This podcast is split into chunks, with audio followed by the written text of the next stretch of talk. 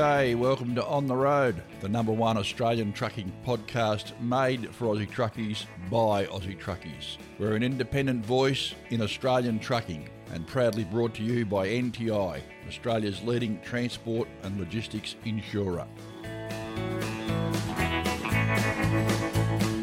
Today we've got to catch up with old mate Bob McMillan for uh, an extended something to talk about, a bit of back and forth between me and him, talking about some of the subjects of transport today. Catch up with Sam Hughes, the travelling jackaroo, who's over in Western Australia at the moment. He's on his way back east. Finally, we'll see how he's going and see how much money he's raised for the RFDS and Dolly's Dream and the Drought Angels. And he's got Brad Christmas from Copperline for a bit of an interview. We've got a couple of tracks there. We've got the news. Let's get on with the show.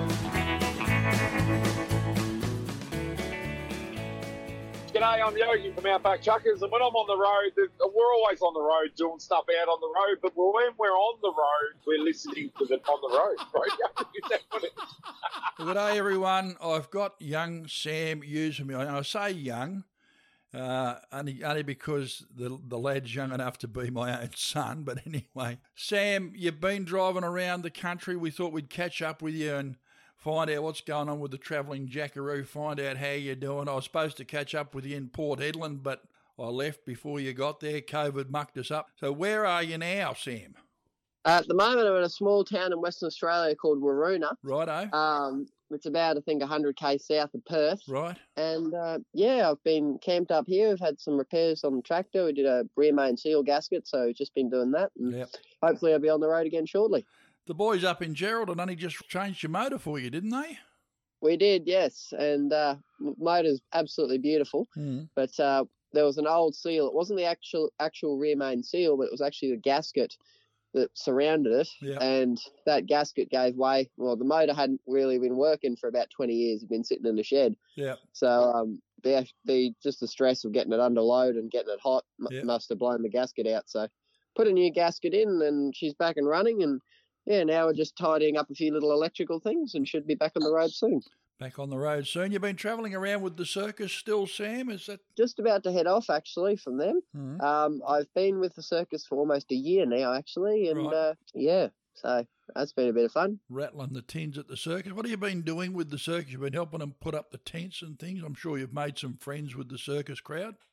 Yeah, definitely. Um, there's a lot of work to do around the place. You're never not doing anything, um, but it is a really good little community, and I felt very privileged to be able to be amongst them. And yeah, they're good people. So you're heading south from Waroona. You're going to head round the back, down round through Albany and Esperance and all that, and back up to Norseman. Is that the plan?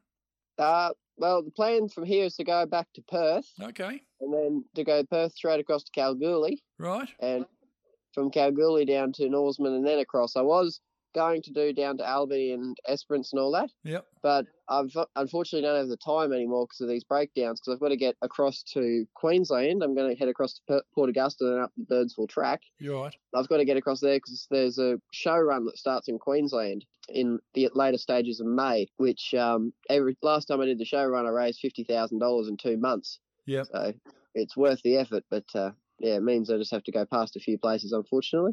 Where does this show run start and where does it sort of finish? Does it come south, does it? For me, it would start in uh, Longreach and it would be heading across to the coast, Rockhampton, up to Cairns, then back across to Mount Isa. And from Mount Isa, I'm going to head back across to the Territory and then shoot down the centre through Alice Springs and meet up again uh, at the end of the year, probably with the circus, or might be by myself, and spend Christmas around Tassie. Uh, yeah, early next year, get going across to Sydney town.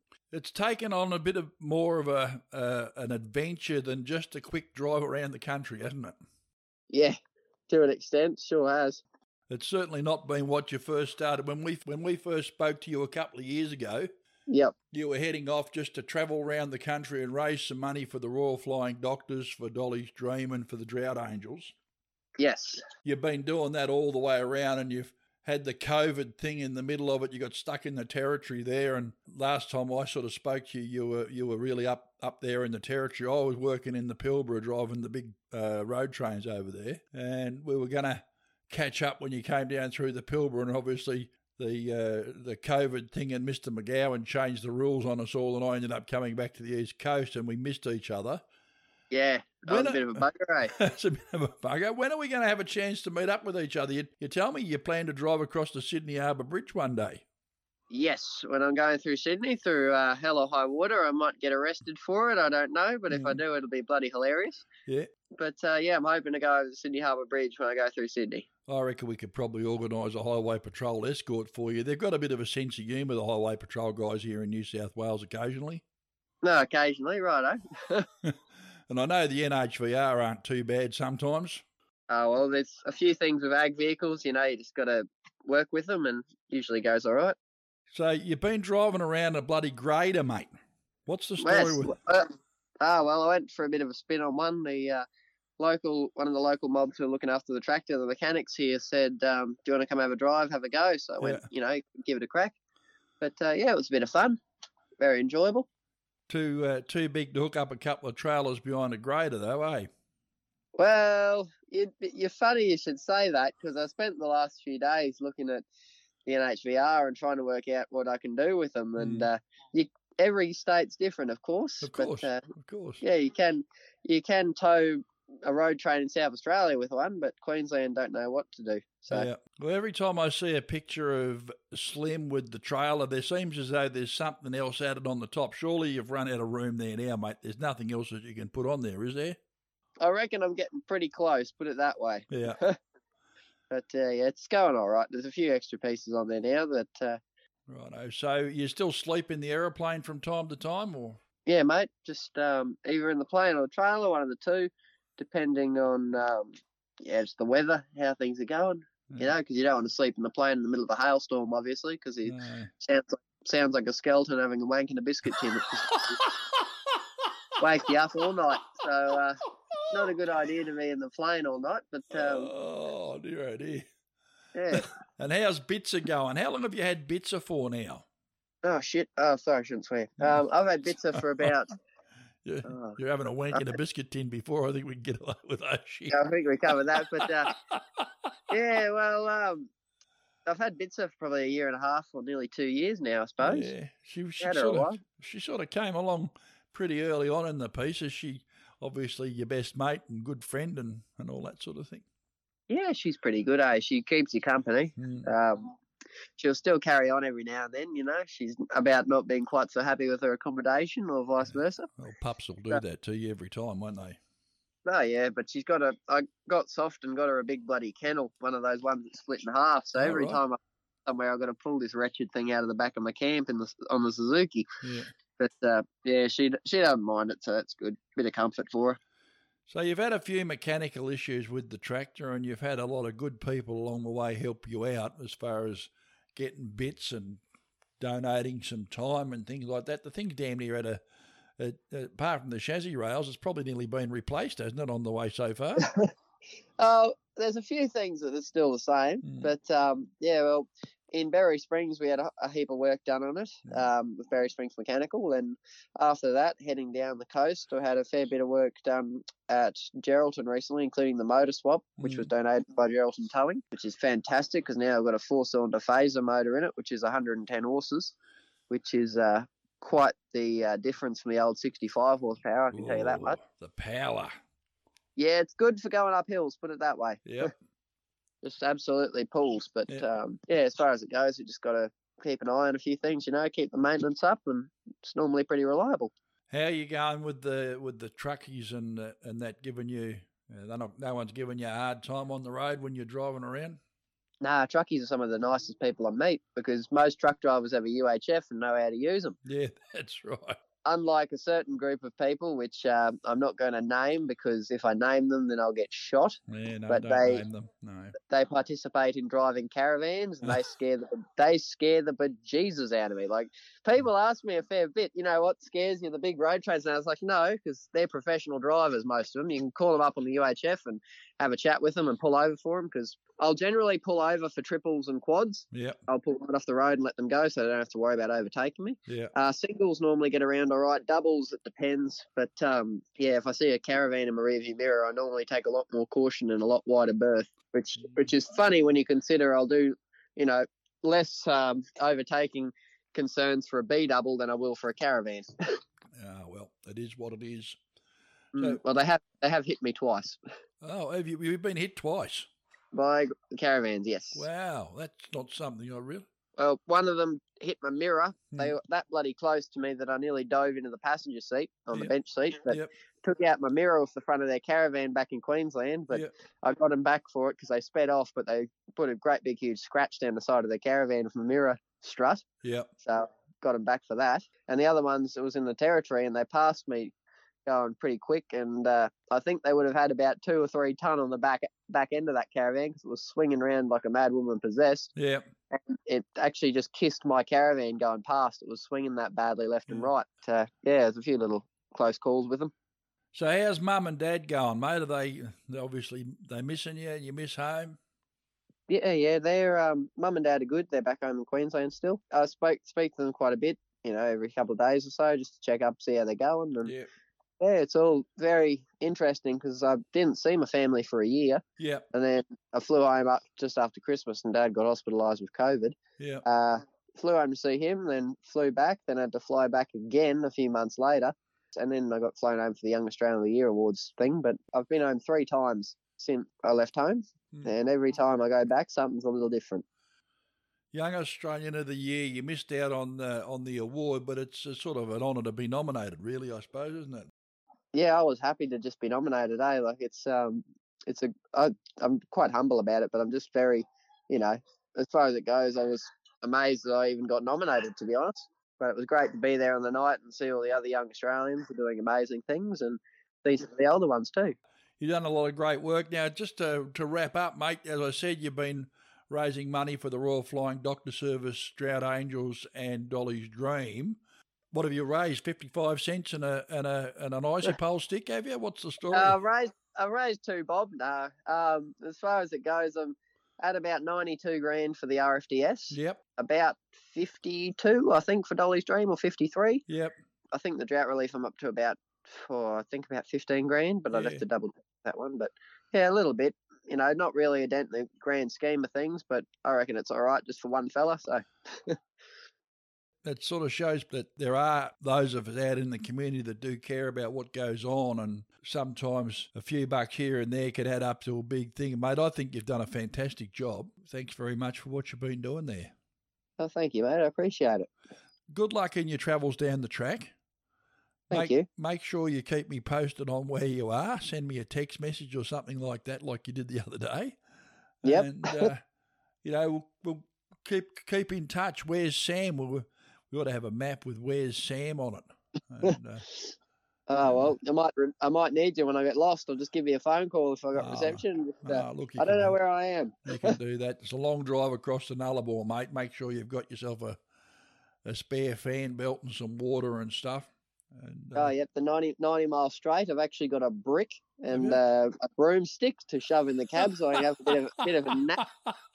And uh, yeah, I'll, as long as I don't get taken out by anything, I'll wake up in about four or five hours and I've done exactly two kilometres. So No, you'll be right, mate. Make sure you pull up and get a picture of yourself with Rooey at the border there, at the WA border.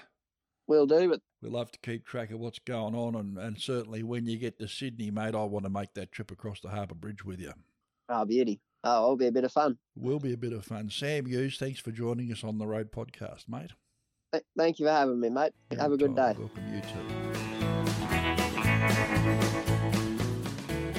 A power nap can be your driver fatigue solution.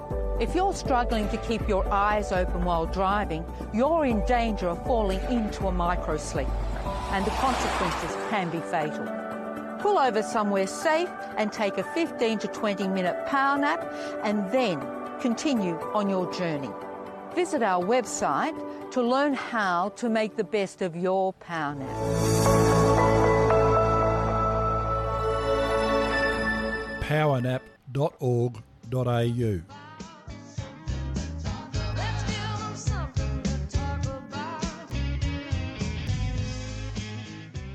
We've been talking about the uh, endless spiral of rates being chased to the very, very bottom of the pile, the same spiral that sent Scott's broke, the same spiral that sent virtually every other transport company broke. Bob McMillan came up with a bit of an idea about transparency and reform from the top down, which I shared with Gary Mahon and Glenn Sterle at different times in productions that we put out on the on the show. So I decided to get Bob in rather than doing something to talk about. Let's give Bob a bit of a fair run this time, and we'll have a bit of backwards and forwards about this rates. Now, Bob used to write a column in Trucking Life magazine called Speaking Out. For those of you that don't know, I've got a, I've got a lot of time for Bob. He's uh, he sort of sort of opened my eyes to a few things, and it looks like I might lose a carton of beer to him at the moment because of my faith in in a, a government committee, which Bob, Bob tells me is probably not the best place to place me faith. Bob McMillan, how's life up in Cardwell, mate? How's North Queensland today? Uh, well, it's a, a little bit overcast, Mike, but it doesn't matter. Even if it's pouring rain, I still live in paradise. You sure do.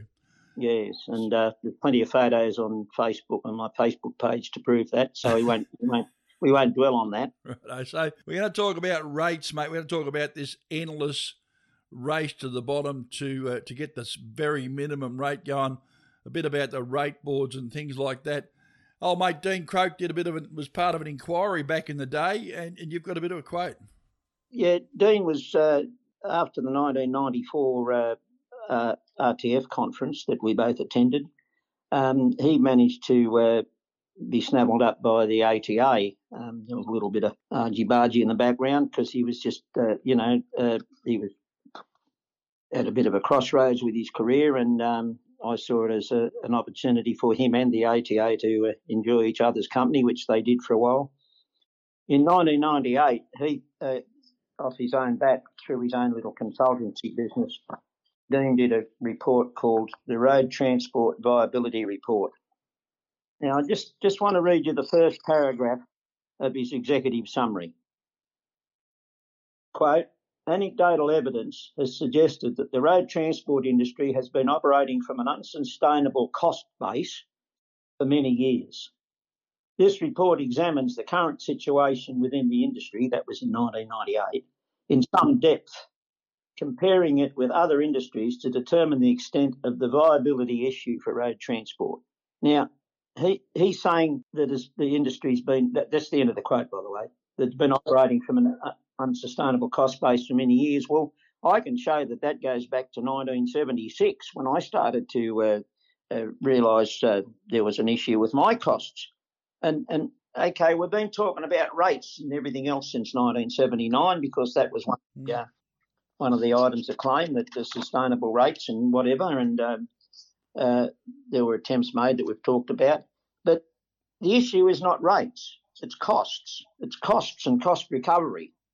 Because there's a very simple reason why all these companies that have gone broke and are going broke, and I heard of another medium one today that's closing the doors next month, and there'll be all sorts of bloody trolling about, about it all over the place. Everyone will be beating their chest and coming up with theories and everything else. There's one simple reason why these people, these businesses fall over. And that's because Okay. that's because two plus two does not equal seven. No, it doesn't. Right. Never has. Now, what we need to do is work out why all the proposed proposals that have been done in the past since 1979, um, the ARTF TW agreement, uh, different, you know, like uh, Truckin Life at one stage had a go at publishing recommended rates and everything else. But what we need to be doing is having the benchmark set on what the costs of operation really are. Now, we don't want we don't want commercial in confidence information from the largest or most influential carriers. But what we need to do, and this is this is my, you know, this is developing my theory about working from the top down. We need to have them registering what the line haul costs are for the different combinations in the different applications. Like you know, for for a prime mover, if you're towing a a trailer for someone up to you know up to uh, a triple road train or because there's plenty of subbing going on between Adelaide and Darwin and Brisbane and Darwin and across the paddock with with doubles. So we need to sort of have maybe uh, I don't know probably the six or seven largest companies in the country, and it's not hard to work out who they are. The six and seven largest companies that regularly use subcontractors. We need to be able to legislate for those to declare what the line haul costs are for them to operate a prime mover or different combinations, um, either on a monthly or quarterly basis. Now, people can work out their own rates from that. That's that's that's okay. But what you need to be able to do, and, and, and even our customers and, our, and, and, and the people who use our services need to be able to do, is say, okay, um, Billy Bloggs was quoted to do this produce out of Adelaide. How can he do that? Like he's he's just undercut ABC Transport. Well, I better not say that's the name of a company. He's, he's just he's just just just undercut Alphabet transport. Alphabet Transport, Alphabet Ship Transport. That'll be better. That's right. Yeah, That's, uh, that's better. by forty-five dollars a ton. That takes him down to somewhere between eighteen and twenty-two dollars a ton below the going subby rate. It's actually that's that's a bit of an anecdotal case this year that I'm, I'm aware of, and uh, I. I, ha- I haven't had time to look back in my diaries to see how long ago or how long it took to get the subby rates up out of Adelaide by $18 a tonne, but it was a considerable amount of time. So if someone's got, you know, a declared costing that they can refer to, uh, they can know that this bloke actually cannot, you know, he might think he can do it and he'll have all sorts Yeah. of excuses why he think he might, but people will be able to understand that he can't do it. And then when, when one of his trucks has safety issues down the road or one of his subbies uh, gets into trouble because he hasn't been paid, this commission that the that the government and Glenn Sterle and all the boys are talking about, and M- Michael Kaine, this commission can be, can be approached and say, well, look, uh, these people are liable. They've, they've, they've undercut safety, they've undercut viability, they've continued the industry going down the path it shouldn't be going down. There's a couple of things we can say about what you've just said, though, Bob. The first one of them is that it's a free market economy. Yeah, and, yeah. you, know, It's all about You- supply and you- demand. I understand that, Mike. you, you yourself have said that people are just as free to go broke as they are to be successful. They are. Unfortunately, the damage that's done by someone who comes in and undercuts a rate to get the work, I mean, but the the thing is, mate, the damage is already the, the damage is already done. Yeah. The problem is at the moment they're flying below the radar uh, because there's no benchmark. Someone like Tolls would say it's not up to us to uh, to tell you what our costs are. You need to work your own costs out and then decide if the, if the rates we're offering are acceptable to you. That'd be Yeah, that, the answer I'd expect from someone like that's the answer I would expect from them too. But if there was legislation in place that says, well, uh, you know, that situation can't continue anymore. yeah. All right, I know. Look, it's going to it's going to create some dramas because the, you know, the, the, the large associations are financed by the likes of Coles and all the largest operators. The union have got sweethearted sweetheart deals with them as far as having all the people joined up, and the and the companies actually pay the membership fees. And there's a story in yesterday's media, I think, about how all the unions are cashed up at present. So that's fine. I don't mind the unions being cashed up, but I'd like to see them, especially the TWU, putting that cash to good use for the benefit of the whole industry, not them, not just themselves or their members. I'd like to see the ATA and, and the ALC and the Warehousing Association, Refrigerated Warehousing Association, being genuine enough to understand that they're all part of the problem and they need to be part of the solution, whether the, whether whether it's legislated or not. But I think it could be legislated because uh, so many of the things that could happen voluntarily, which which never would, um, would probably be uh, in conflict with the Trade Practices Act anyway. in principle, I agree with what you're saying. In fact, I've said uh, several times, as you have, that legislated minimum rates can't happen, No. but legislating to make people uh, declare or say that the, their rate is sustainable and fair when required to by, uh, say, an arbitration committee or something like that, that is something that I think that is doable because Yeah. at least at least then as the as the costs go up, as the price of fuel goes up, as the price of tyres and maintenance goes up, And wages. then at least the rates have got to go up to reflect that. Yes, well, you know, it's it's probably no different to regulating, you know, like when when public companies and some of these companies we're referring to are public companies on the share market. Yeah. When they do their annual reports, they've got certain guidelines they have to abide by for the ACCC and, and for the for ASIC. And um, you know, it's all all I'm suggesting is that working from the bottom up, like everyone has been since the, the 70s. The first blockade happened over rates in Darwin over 12 months before Razorback. and I can't remember the fella's name, but they, they all parked up in Darwin because they needed more rates out of it, the company that had the monopoly on the freight those days.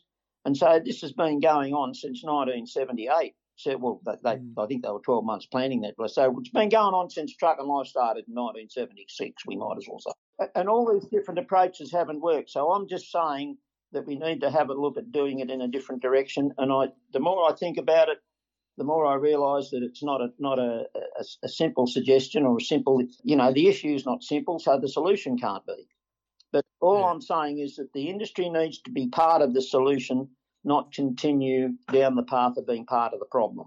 Well, while we've got uh, no barriers to entry uh, into the trucking business, we're going to have issues. Mate, I'm going to take a break. We'll have a we'll have a quick break in here from one of the sponsors, and we'll come back with uh, with that question about no barriers to getting into the industry. Okay, mate.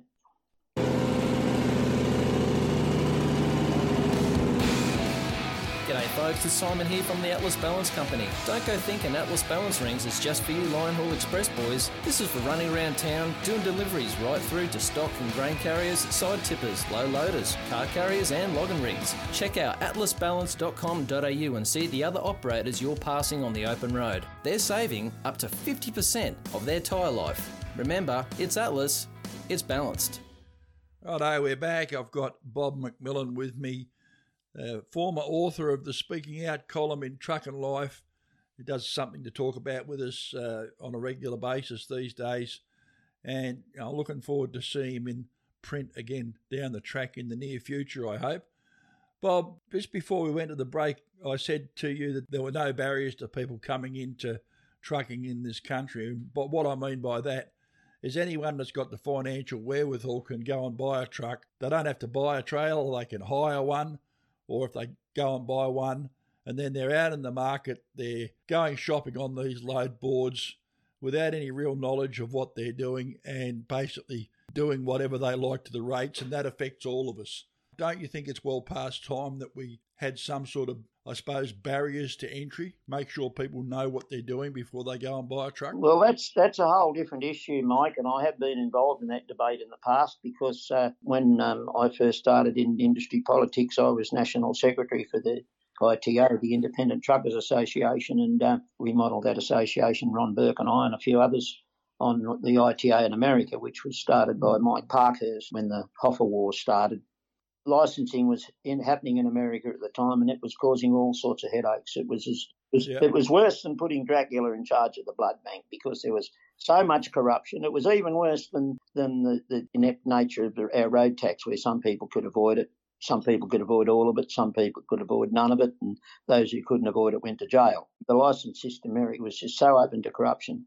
But all that aside, in 1981 or 82, I think it was, my former wife and I got together and put together a proposal to the federal government that people should meet some minimum standard of education in management and finance before they can apply for finance to buy a transport business. That report is still gathering dust somewhere on someone's shelf in Canberra. I can't remember who I sent it to now. And the reason it is because the finance industry, who base their reality on the fact that they write 40% potential bad business, 60% potential good, and what percentage of the 40% comes owns their profit margin. They had all the time and the money in the world to lobby against that proposal because they realised that any barrier to entry was going to adversely affect their bottom line. They actually make money out of repossessing vehicles and houses, Mike. That doesn't surprise me. Well, you know, it, it, it shouldn't surprise anybody, but apparently it does. It strikes me though, like if you feel like it, you can go and buy a half decent second hand Argosy for like forty grand, Yeah. and and a half decent flat top trailer for like twelve, and some chains and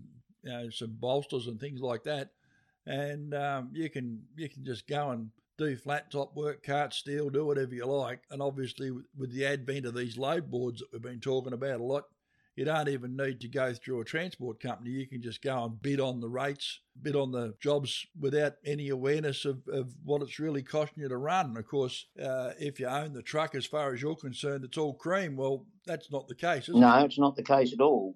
Um, in in that report, Dean said that the issue of most concern is that it appears that a large proportion of the industry's business units are generating a lower rate of profit than the rate of interest being paid to purchase its assets. And this is clearly unsustainable. He goes on, and and it is. But the thing is, I, I really do think that the uh, the finance industry's changed a lot with every other industry because of all the. there's a lot more transparency with um, with digitalisation and everything. You know, once upon a time you, you could organise your finance payments to be every fourth Wednesday. Now they've got to be a certain date and that you're out of luck if it's not a Wednesday and that's when you get paid. So there's been a lot of changes. And the other thing is that $40,000 anythings can probably be bought with a personal loan these days or your bank card. Less than the cost of buying a new car. That's exactly right. So but with the load boards, mate, they need to be roped into whatever arrangements come to, to, to regulate the industry somehow from the top down. And I probably think that that needs to start with, with the chain of responsibility being turned turned upside down and inside out. And Gary Mann hit it on the head when he said these people are responsible for undermining safety on our roads. Someone needs to find the intestinal fortitude, one, to say that, and two, to act on it. Well- We've got the Queensland government saying the only way they can solve the increase in the road toll is to retest people for their licences. Well, what are they going to do about the shit roads and the bad attitudes and the fact that there's not enough drug or alcohol testing being done on the roads? Well, you know- all questions that should be asked, aren't They are, mate. You know, like it's so easy to, to hide behind, you know, to, to trot out one issue to hide behind the real issues. And the, the real issue here for you and me, what we're talking about today, is that the industry's been the cause of its own problems for all these years that we're talking about. Somewhere or other, we've got to find the people with the resources, the money, and the need to become more transparent and more ethical. And if uh, if companies like Scott's and investment organisations like IES and Anchorage Capital coming in and raping the industry aren't an indication that we need to put a stop to something, uh, well, I don't know what is. Just on that, can we just wind up with the Yeah. the idea? You and I have talked about Scott's and the way they went broke. There was a mention of the fact that they had uh, forty percent of the refrigerated freight task in the country was probably directly under their control. They were carting most of it. Yeah, and storing a lot of it too. storing a lot of it too. Michael Kaine said on this show that they didn't have the ability to have an impact or a control on rates. I think that you've got a bit of a differing opinion to that. I have a very a, a- a vastly differing opinion. As far as I'm concerned, if Scott's had 40% of the market, as it appears they did have, and uh, uh, you know, and uh, Alphabet Soup Grocery Company came to the said came and said to them, "Well, you've got to drop your rates, or you've got to charge, you've got to uh, wait longer for your money." Uh, all Scott's had to do was say no, because if there was, if they had 40% of the market, where was that customer going to find a replacement in a hurry? I remember seeing all the shelves bare in 1979, and uh, you know, after nine days of a blockade, we didn't even have just-in-time inventory then. Now we have just-in-time inventory, and big companies like Scott's and whoever's taken the uh, responsibility for all the freight that they can no longer do. They all uh, occupy a, a unique position in the market, and because businesses are so large these days, you just can't. They're just not flexible enough to go somewhere else in five minutes' time. So all Scott's had to do was have the management expertise and nous. But I think that the upper brass just stopped watching the middle management, and the middle management were worried, were more worried about who paid for the wine on Tuesday's lunch bill than they were about whether the company made money or not. I made a similar observation to that. That you know the uh, there would be people out there selling the services of Scott's without uh, really having an understanding of exactly what goes into running a business, what their operating costs were, and they were making the same mistakes that a lot of owner drivers make. They didn't know what it was costing them to run, just what they thought it was going to cost, and that for, that's where they set their prices, and that was their downfall. Yeah, well, I've spoken to some people I, I know that used to work for Scott's, and uh, it's patently obvious people as are looking for new employment have got a fair bit to learn because Scott's, you know, and I don't know where it started or where it ended, but what happened with Scott's is in the end they weren't selling a service, they were selling a price. And road transport, being the essential industry that it is, being the the uh, high cost, low margin industry it is, and you can survive in it. I've given plenty of examples on previous podcasts of the companies that are doing well. Um, not everyone, not every company in the industry is sick. Not every not every aspect of the industry is sick, but certainly what is needs to be fixed. We all we're selling a service here. It's an essential service, and the, the essential nature of it means that you shouldn't be going broke doing it. That's why I say that it's so simple to understand that two plus two does not equal seven. Maybe we should get it on a whiteboard and get a few of these telephone minders in and remind them of that fact. Yeah, well, that's right. Just remind them that uh, you know they're not selling a price; they're selling a service. And if the the more you know and, and the other thing is the customer base needs to understand and needs to be and this is probably a responsibility of the large companies uh, to, to reinforce the customer base needs to understand that they're only going to get what they pay for so if they want to pay shit rates they better get used to shit service pardon the french Pardon the French. All right, Bob. Well, it's been very interesting to have the conversation with you. Obviously, we will talk to you again down the track and look forward to you something to talk about segments on the show. thanks mike And uh, I look forward to seeing you in print again soon. okay well that'll be interesting i don't know if anyone i don't know if anyone can read my handwriting these days Oh, we'll see how we go. Thanks, Bob. righto mike all the best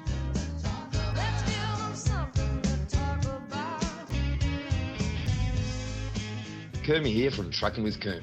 I listen to On the Road podcast every week. And when that's done, you might like to pop over to Trucking with Kermie on Facebook for my take on trucking and the people who make the industry what it is. Catch you over there, and in the meantime, take care of you. G'day, it's Andy here once again, bringing you the best of the best homegrown Aussie music talent.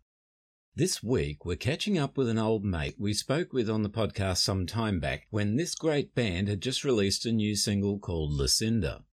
Well, they're back with an absolute killer new single called Gabriel, lifted from their Broken, Borrowed and Blue album released mid last year. The song is dramatic, gritty, and fierce, with the acoustic guitar intro providing the calm before the musical storm unleashes. The band is currently heading out on the road once again, having performed at Tamworth and being named as finalists for awards in the International Songwriting Competition, as well as the Tamworth Songwriters Association and Australian Songwriters Association. This band is not short on creativity. When perceptive writing meets a truckload of alternate country angst, we get this incredible soundscape where the lyrics cut through while guitars rain down like divine wrath. This new single speaks of the band's incredible versatility and reminds us why they're one of Australian music's most vibrant acts. The band, of course, is Copperline, and joining us today is lead singer, guitarist, and keyboardist Brad Christmas.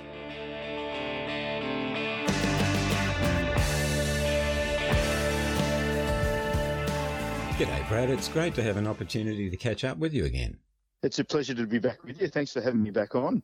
Absolute pleasure. Now, last time we spoke was when Copperline had just released the beautiful song Lucinda. Yeah, And it was at the time when finally COVID restrictions were beginning to ease, and you were delighted personally to be able to see the faces of your audiences again without being hidden behind masks. I guess we've slowly been making progress since then, and certainly music lovers who've been starved of live music for so long now, they're back in droves making the most of it. Absolutely. Yes. No, it definitely feels like it's back to normal and even, you know, bigger than normal, I guess. This year especially has been a really good year for us live. Mm. We started the year like most years in Tamworth. And we had our biggest Tamworth yet. I think we racked up about 15 shows in 10 days. we were running around like busy bees. Yeah. So that really set the tone for the year. You know, there were lots, lots of people there, lots of our old contacts that some that we hadn't sort of seen since COVID are, were sort of back online booking shows. So that feels like it's in the rearview mirror now, that COVID era. Yeah. And I guess one good thing to come out of it, I suppose, we, we've all learned that we'd been taking a lot for granted before then, hey? Absolutely, yeah. And I, I think that applies sort of on and off stage. Yeah. I think audiences are a lot more appreciative of what they missed. You know, they're coming out in numbers, but also for us performers, I think it was just a reminder of how important live performance is to what we do. You know, when that part of our industry was taken away, it left a huge hole. Yeah. You know, personally, it's what I do music for is to make that connection with people. And yeah, without being able to do that felt like a big hole in my musical life. So yeah, I've come back to it with a newfound appreciation for how lucky I am to do it and how important that aspect of my job is. Yeah, I think we've all got that new appreciation. You talked there about Tamworth. Copperline hit the main stage at Toyota Park this year. That must have been a hoot, mate. Absolutely. Yeah, no, it's something we've been wanting to do for many years. You know, we've sat out there in the audience a lot and watched a lot of people on the main stage. So Yeah. to be up there was a real buzz. You know, when you're used to doing, I guess, smaller venues and pubs and clubs and things, it's just a real novelty to be on such a big stage, you know, with big sound and production. And a huge crowd. to look out and see faces, it was great.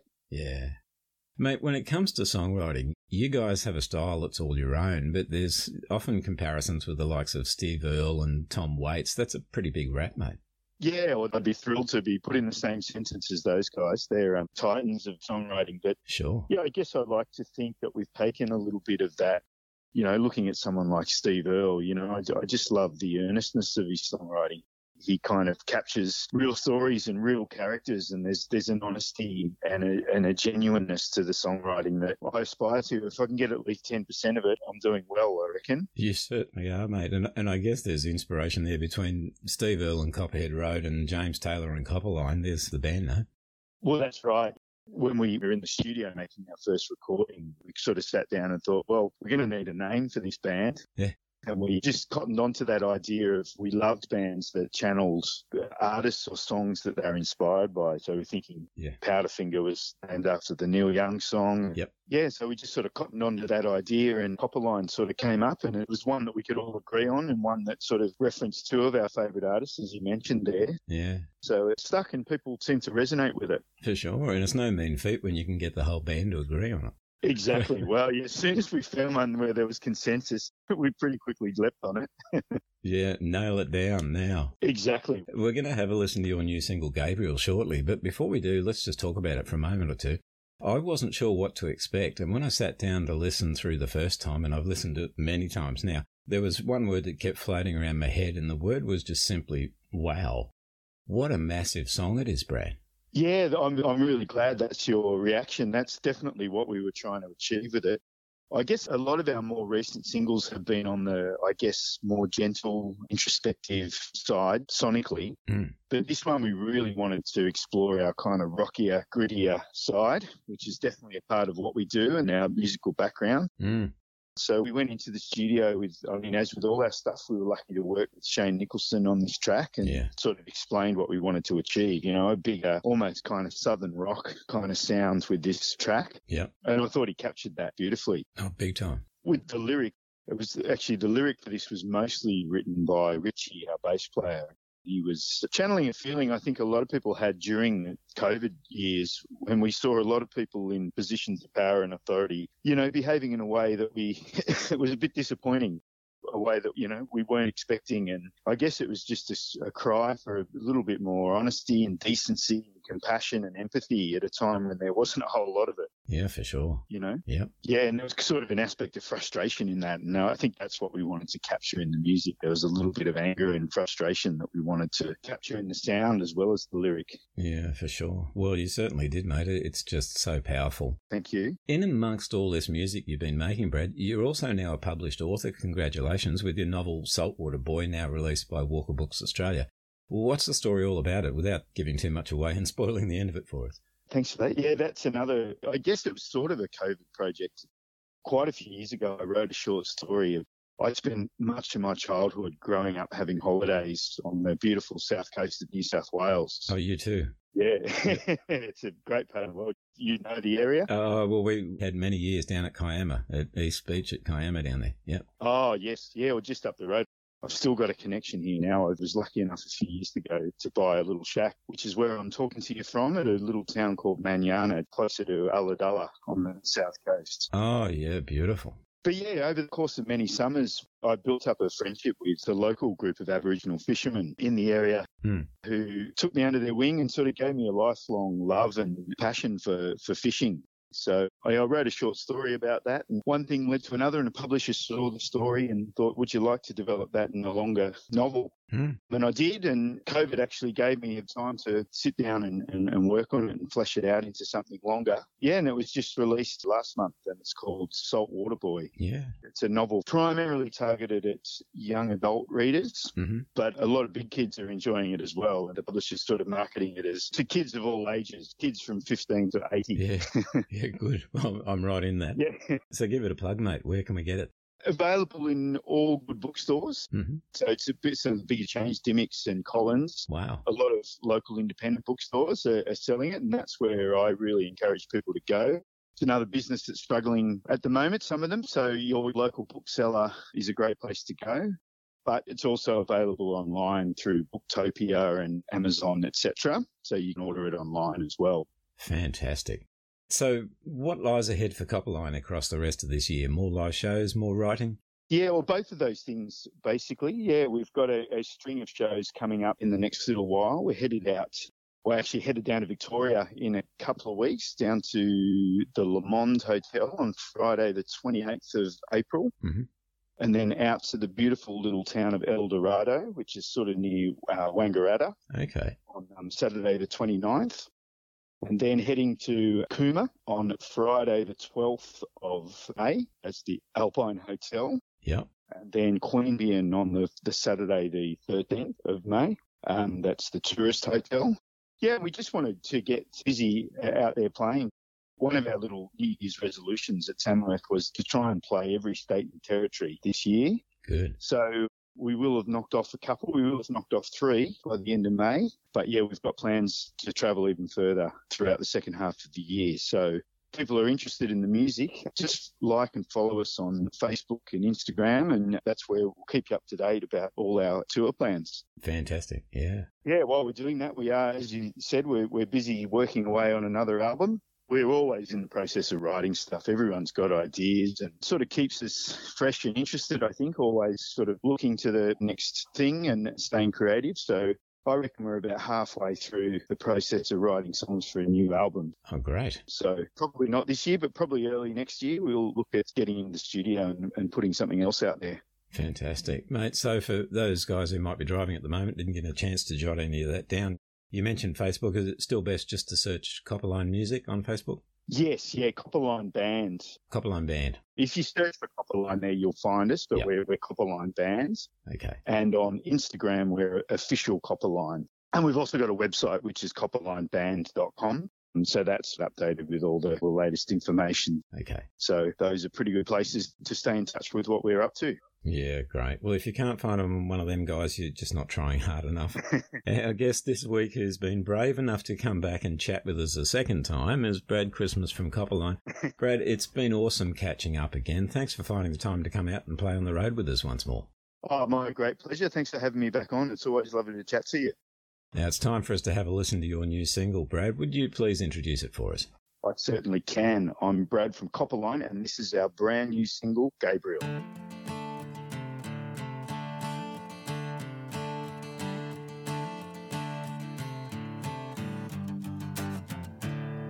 In the darkest moments of our darkest days, we reach out to you. Won't you show us the way? We reach out to you. Protect the children, wrap them in your wings, wrap them up now. Protect them from their father's sins, wrap them up now.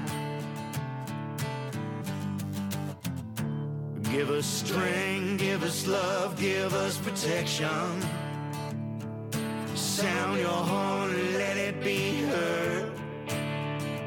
Give us life, give it now, give us redemption. Sweet Gabriel, bring down the final word.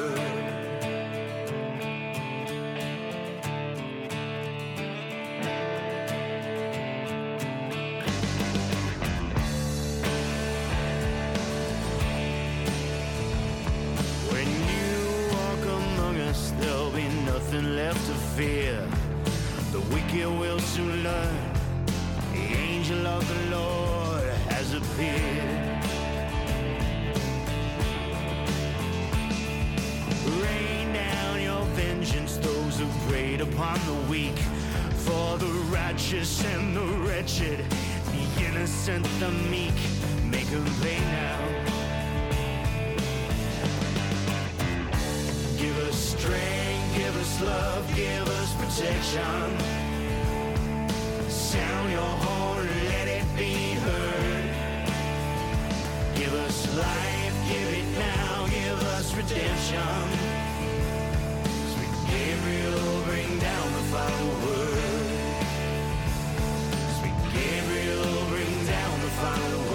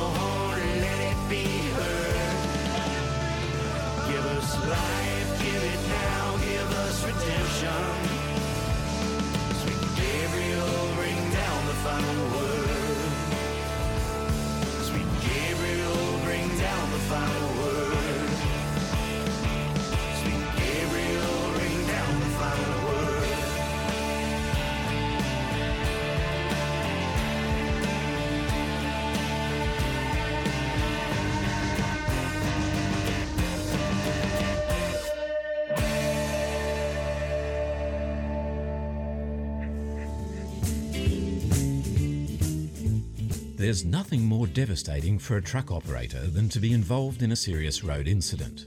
We've all seen the impact of heavy vehicle accidents, and at these times, when people are most vulnerable, it's critical that they have immediate support from a strong, stable, reliable, and experienced organisation. NTI is Australia's number one truck insurer, the specialist you can count on to protect your transport and logistics assets, with the know how to take control of the situation and the capability to reduce lost income by getting trucks back on the road again as soon as possible.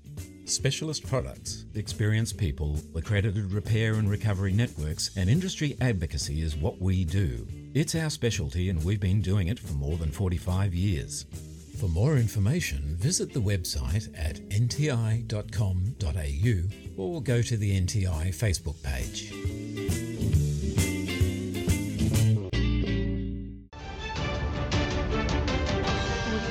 Here on the road, it's time for the news. Howdy, Mike. Now, I hear you've been in for a bit of nip and tuck, mate, or something along those lines. But a little bit of a shoulder repair and uh, yeah. I'm enjoying the drugs at the moment. That's all I can say, mate. I wouldn't want to be licking a strip at Marulan because I reckon I'd make the boys' li- eyes light up down there. Yeah, you wouldn't want to be doing it without those meds, mate, that's for sure. Well, I don't think. Look, mate. I honestly, I couldn't think of anything worse than actually sitting behind the wheel at the moment. I don't think I could maintain the concentration for long enough. To be honest with you, Yeah. How was your surgeon? Decent bloke? surgeon was a decent bloke. Yeah, yeah. Oh, good. I was just wondering because I had read somewhere that since COVID, there's been a big Mm. rise in the number of doctors who've actually decided to leave medicine and take up new careers. Is that right? Yeah, quite a lot, quite a, a large percentage. I heard of one particular doctor, he was a proctologist. Right. He decided to make a complete change and become a diesel mechanic. Is that right? Quite fitting for the, the podcast. So he went to TAFE to get the skills and the qualifications that he needed and eventually found himself completing the course and waiting on the final exam results. Mm. So the teacher told him he topped the class and scored 300%. Right. So the doctor asked him, he said, How could I get such a high score? And the teacher said, Well, the first part was to completely disassemble the engine, which you did perfectly. So there's your first 100%. Yeah. The second part was to rebuild the engine from scratch, and again, you did it perfectly. Right. So there's your second 100%. As for the third 100%, uh, we couldn't believe it because you did it all through the exhaust pipe. oh dear, oh dear. Because I, I just knew something like that was coming. Yeah, it's a bit obvious. Eh? Uh, I thought I might have been dealing with or something like that. But anyway, There's a million lines you could, yeah, and we won't. Mike, as the Australian Heavy Vehicle Industry Week was launched in Brisbane this week, amongst all the hoopla and excitement, it reminds us that the countdown is well and truly underway for this year's Brisbane Truck Show. it sure is, mate. And it's going to be huge there too. Uh, the HVIA Chief Executive Todd Hacking said this year's event's going to be the biggest and most innovative heavy vehicle events program to be delivered in Australia. And I won't be surprised. By hell, they've got some stuff on, mate.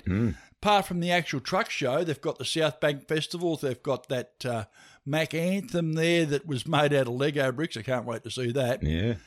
They're going to have uh, Rock on the Riverside live. There's Electric Avenue because there's going to be the largest display of zero emission trucks anywhere in the Southern Hemisphere, apparently. Yeah, I'm really excited about that. Yep. Oh, yeah, I'm sure you are. Look, I, I, it's one of those things, isn't it? Where you and I have been uh, been sort of nipping around the edges of the electric vehicle thing.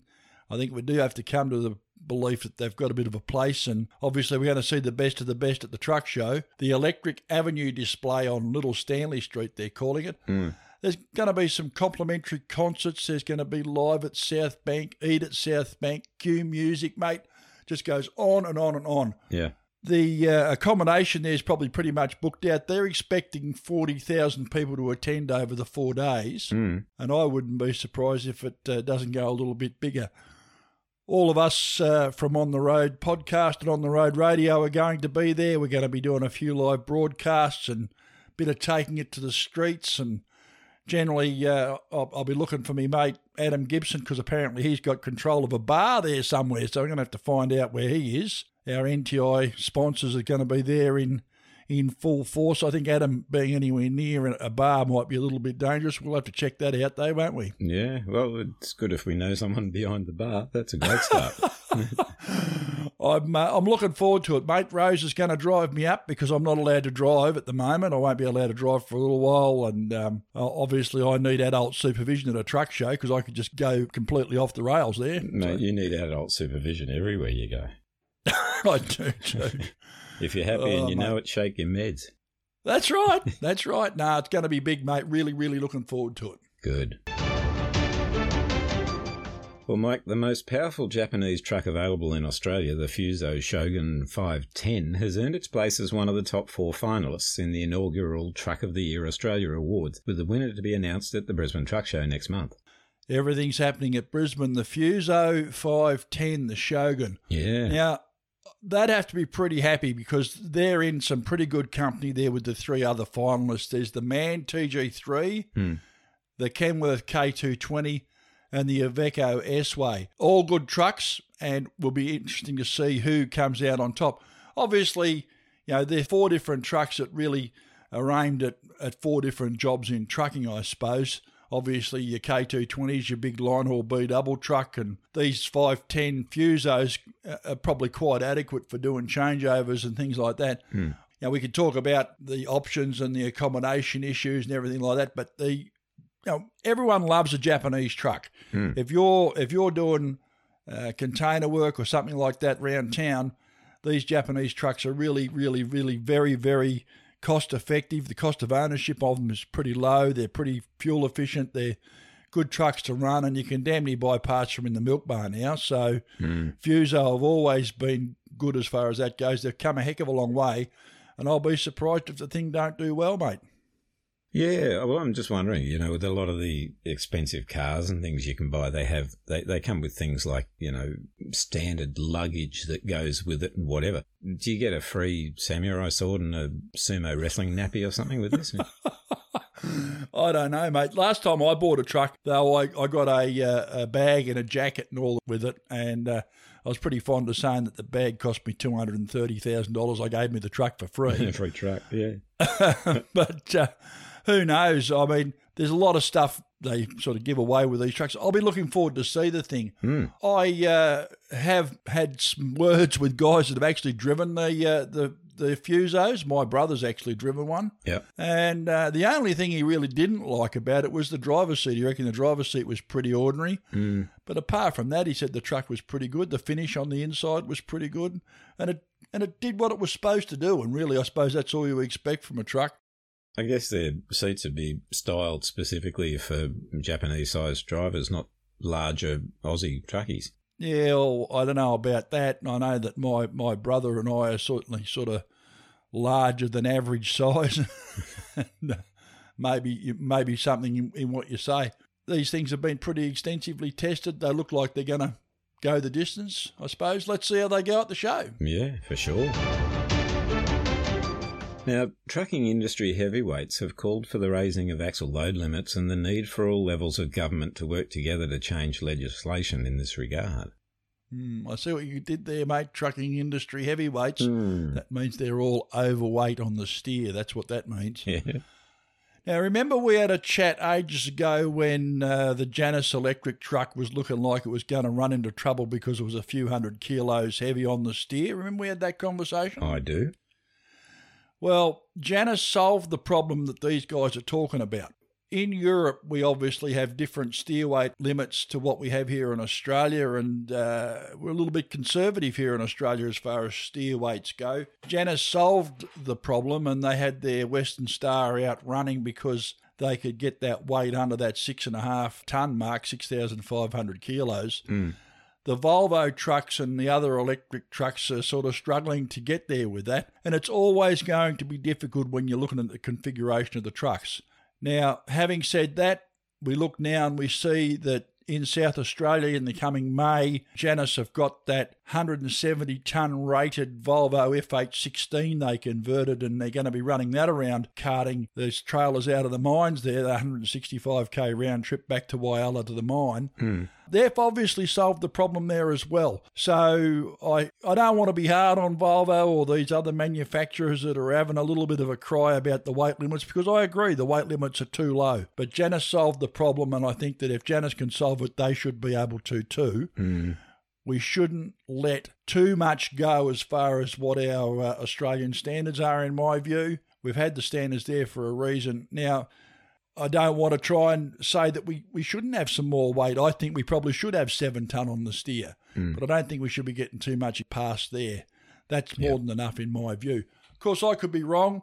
Volvo are obviously going to have their say about it. There's going to be a lot of lobbying going on, and uh, getting those Australian uh, standards changed is not an easy thing to do. Amendments to the rules are sort of something that don't happen every day Yep. that's the piece that's sort of missing in the regulatory framework, I suppose, the use of adjusting these Australian standards. We have to allow heavier trucks on the road, I suppose. The electric trucks, the hydrogen trucks, are being called vital to opening up access to new zero emission heavy vehicles. There's a whole conversation we can have about this. They're not zero emission. They never were, they never will be. Hmm. There's a conversation we can have about that. Australia's been sweating the road asset for many years to meet productivity demands, they say. Well, there's a lot of things that we've been sweating. Proper road management is only one of them. WorkSafe Victoria has laid charges on a gate manufacturer over a safety issue that caused the tragic death of a truckie on the company's site in Dandenong last year.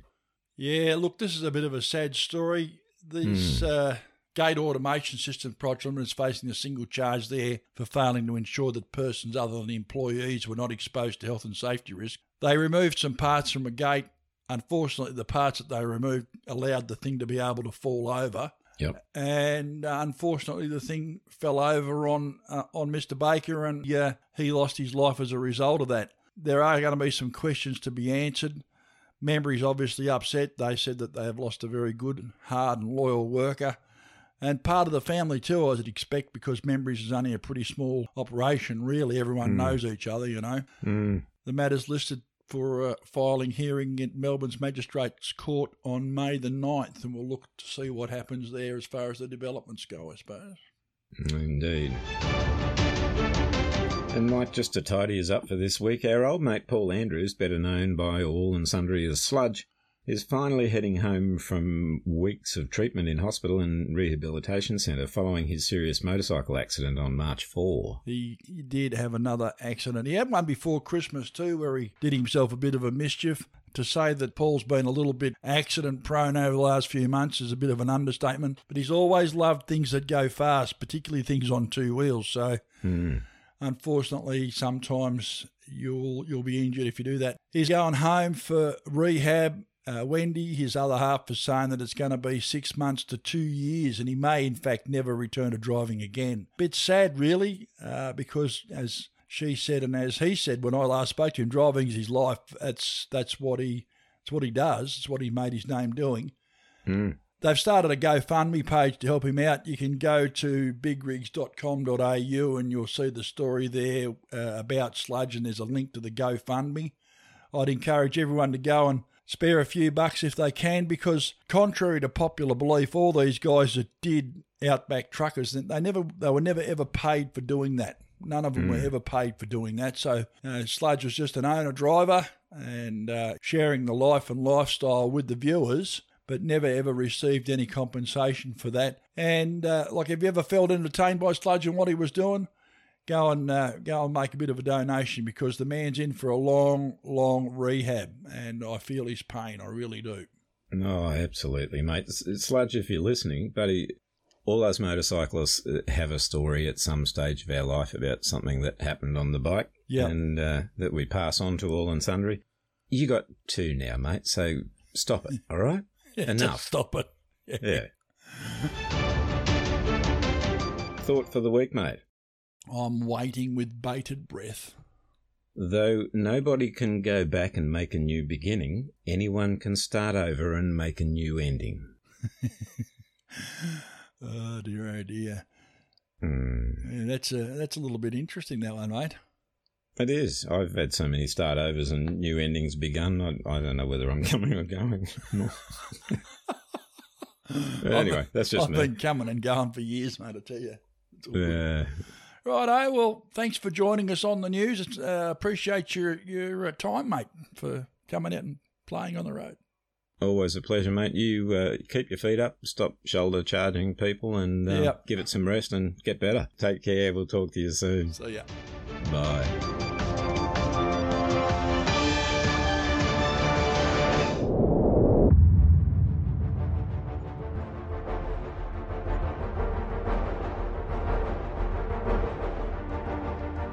April 1979, and a cast of thousands of disillusioned truckies were making history, setting up a series of blockades the likes of which had never been seen before and most likely will never be seen again.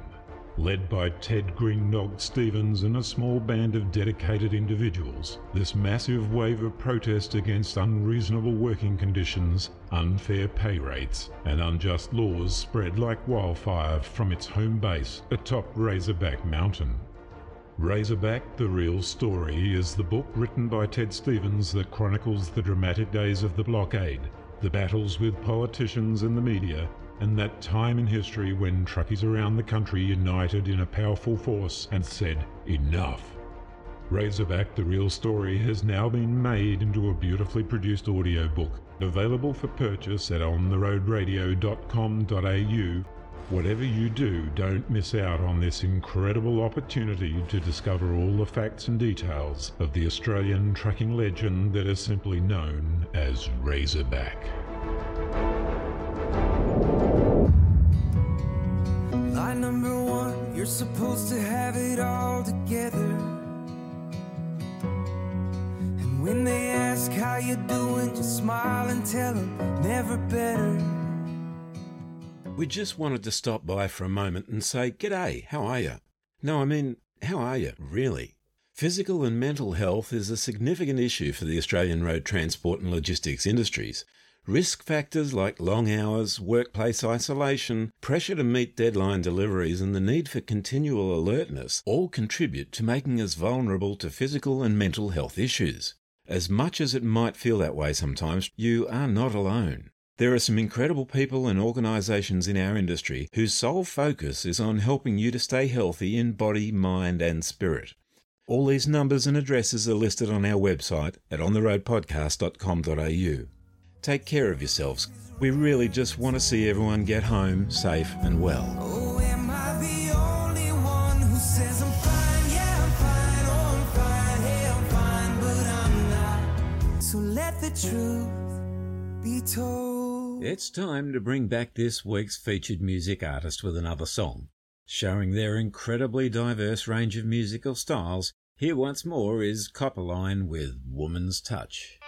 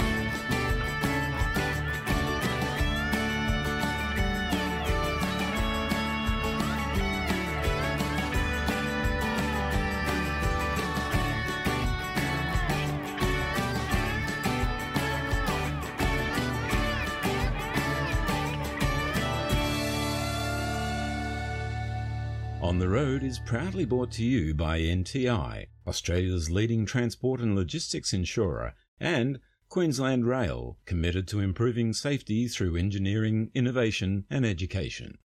Play nice with each other and most of all, stay safe out there. Bye for now. Bye bye. The team here at On the Road believe in the right to free speech, and whilst we might not always be in agreement with the views of our guests and contributors, we support their right to hold and express those opinions.